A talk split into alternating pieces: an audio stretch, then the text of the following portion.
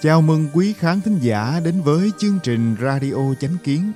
Kính mời quý vị cùng chúng tôi ôn cổ Minh Kim, khám phá bí ẩn của vũ trụ, sinh mệnh và thân thể người. Cùng ôn lại những câu chuyện văn hóa truyền thống đề cao đạo đức, nhưng tâm hướng thiện.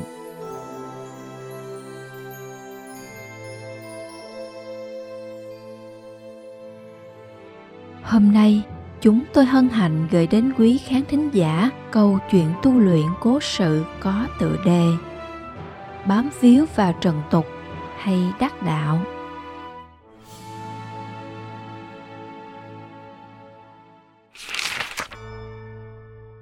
Thời hoàng đế nhà Tùy Dương Quảng có ba người bạn thân tên Bùi Kham, Vương Kính Bá và Lý Phan đi đến núi Trường Bạch Dương để tầm đạo. Sau hơn 10 năm tu luyện với nhiều khổ nhọc, dường như họ chỉ đạt được một chút đề cao. Một thời gian sau, Lý Phan chết. Vương Kính Bá nói với Bùi Kham. Chúng ta rời bỏ gia đình, rời bỏ đời sống thế gian giàu sang và quyền thế để đến đây tầm đạo. Nơi rừng rậm xa xôi, chúng ta không nghe được nhạc hay cũng không ăn được bữa ngon. Chúng ta xem sự vui sướng là sự hổ thẹn, trải qua cuộc sống cô đơn nghèo khổ chỉ vì muốn đắc đạo và trở thành bất tử. Nhưng cả đến hôm nay, thiên đàng cũng không ở trong tầm mắt. Nếu chúng ta tiếp tục chịu khổ ở nơi đây, thì chỉ có cái chết chờ chúng ta tại ngọn núi này. Tôi định lập tức rời khỏi nơi này, quay lại hưởng thụ đời sống vinh hoa phú quý. Tôi muốn tìm giàu sang và địa vị. Tại sao chúng ta phải chết cô đơn vô ích trong núi này? Bùi Kham đáp. Từ lúc đầu tôi biết giàu sang và địa vị chỉ là tạm thời. Nó như gió thoảng mây bay. Đã biết nó là ảo tưởng. Tại sao tôi có thể trở lại nơi ảo mộng ấy Bùi Kham hối thúc Vương Kính Bá ở lại núi, Nhưng Vương không nghe và ra đi. Năm đó là năm đầu tiên của triều đại nhà Đường với sự cai trị của hoàng đế Đường Thái Tông. Vương Kính Bá trở lại nhận chức quan xưa kia và sau đó trở thành tướng lĩnh cao cấp trong quân đội. Một vị quan lớn gả con gái cho Vương Kính Bá.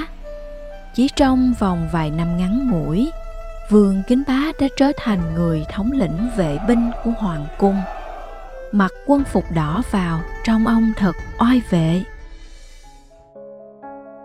Trong một dịp, ông được cử làm đại diện đến miền Nam của sông Hoài. Ông đi thuyền đến Cao Bưu. Đoàn thuyền của ông có mang dấu hiệu rất đặc biệt để các thuyền khác nhìn thấy thì nhanh chóng chèo tránh qua. Nhường đường cho quan đi qua. Có một ngư phủ đang chèo thuyền tránh đường, nhưng ông không buồn để ý. Sau khi nhìn kỹ lại mới nhớ ra ngư phụ đó chính là bùi kham, người cùng ông vào núi để tầm đạo. Do đó, ông cho thuyền đến đón bùi kham và mời lên thuyền của ông vương kính bá đón chào bùi kham và nói, hỡi bạn xưa, từ ngày chúng ta rời nhau, anh đã siêng năng tu luyện. Hôm nay anh có chi để biểu diễn hay không? Anh không có gì hơn, chỉ là một ngư phủ trôi nổi trên sông. Như tôi thấy, thì sự tu luyện vô nghĩa, đời sống thì khó khăn và ngắn ngủi. Chúng ta nên hưởng thụ vui sướng tại sao phải bỏ phí cuộc đời cho sự tu luyện? Mặc dù bây giờ tôi chưa có địa vị cao nhưng tôi đã tốt hơn khi tôi ẩn giật trên núi phải không? Bây giờ anh giống như lúc trước vẫn muốn quên mình trong núi. Tôi không thể hiểu được. Nếu anh cần chi tôi vui lòng cung cấp nó cho anh. Bùi kham đáp.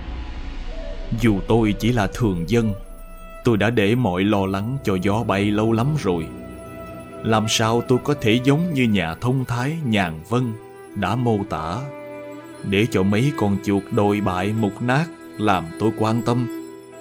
Mọi người đều có khát vọng của mình. Tại sao anh lại khoe khoang danh vọng và giàu sang? Tôi có mọi thứ tôi cần. Anh có thể giúp tôi cái gì? Phía tây của tòa nhà thanh viên có một vườn đào. Đó là nhà của tôi. Tôi xin mời anh khi anh có giờ rảnh rỗi. Độ hai tuần sau, Vương Kính Bá nhớ lại lời của Bùi Kham, đi đến vườn đào để tìm Bùi Kham. Người gác cửa đưa ông vào. Chỗ ở khi mới vào có vẻ trống trải, nhưng càng đi sâu vào, quang cảnh chung quanh càng đẹp hơn. Họ đi qua một cổng lớn, trong đó có nhiều nhà cây lá xum xuê. Đây không phải là nhà của thường dân. Cảnh vật đẹp vô song, rất là thư giãn như lơ lửng trên mây. Đến lúc này, Vương Kính Bá suy nghĩ. Làm quan thật là vô nghĩa. Ông cảm thấy thấp kém khi sống giữa người thường. Nghĩ đến đồng nghiệp, ông cảm thấy họ hẹp hòi, nhỏ mọn, giống như các con kiến. Bỗng có một người ăn mặc đứng đắn, trang nghiêm, hào hoa phong nhã xuất hiện. Vương Kính Bá vội vã cúi đầu tôn kính. Khi ngẩng đầu lên, ông vô cùng ngạc nhiên thấy người hào hoa kia chính là Bùi Kham. Bùi Kham nói: Ông làm quan đã lâu rồi, mang trong tâm nhiều vị tư, khiến ông phiền muộn, khiến đường hướng của ông trở nên khó khăn. Bùi Kham mời Vương Kính Bá vào phòng khách. Nơi đó các đồ vật bày biện đều không có trong trần gian. Vương Kính Bá chưa bao giờ được thưởng thức các món ăn ngon như Bùi Kham thết đãi. Bùi Kham nói với người quản gia. Vương Kính Bá là bạn ở trên núi với tôi. Bởi vì ông không kiên trì để đạt đạo, ông rời núi và trở về đô thị. Đã hơn 10 năm, ông đã thành công trong quân đội, nhưng tâm của ông hoàn toàn trở nên trần tục và thật tàn nhẫn. Ông đã không đưa vợ theo cho có bầu có bạn. Bùi Kham bảo quản gia dùng huyền năng đưa Triệu Thị, vợ của Vương Kính Bá, từ ngàn dặm đến với Vương Kính Bá. Trước lúc bình minh, Bùi Kham bảo người quản gia đưa Triệu Thị trở về. Đây là thiên đàng thứ chín, người phàm không thể vào được.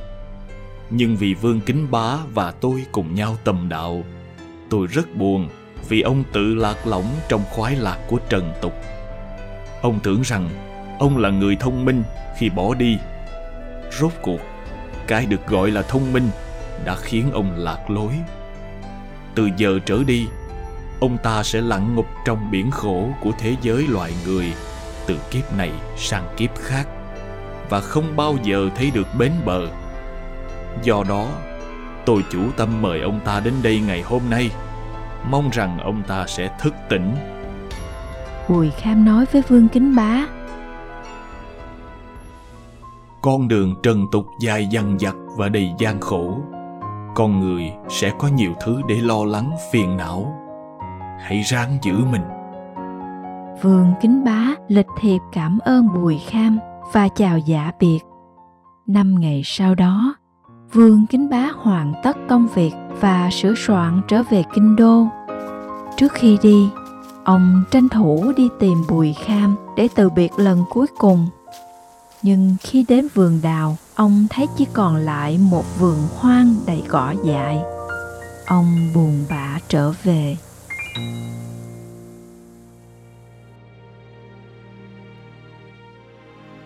Hàng triệu năm nay, con người tìm kiếm ý nghĩa nhân sinh trong đau khổ thực ra sinh mệnh của chúng ta là đến từ thiên đàng thượng giới mục đích và ý nghĩa nhân sinh là để quay về với nguồn cội.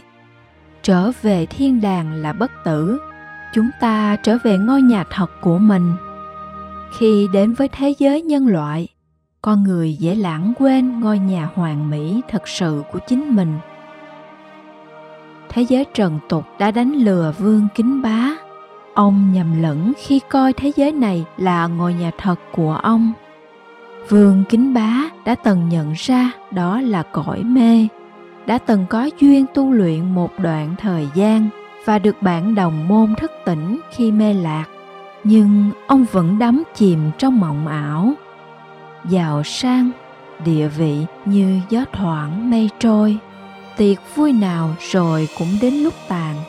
Bạn bè thân quyến nào rồi cũng tới lúc phải lìa xa khi người ta quên đi tại sao mình đến thế giới này và quên đi gia viên của mình đó là sự đau buồn lớn nhất của sinh mệnh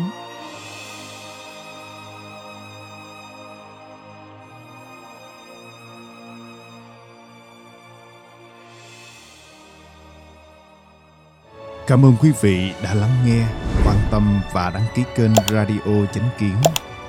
Chào tạm biệt và hẹn gặp lại quý khán thính giả trong chương trình lần sau. Kính chúc mọi điều bình an và tốt lành đến quý vị và người thân.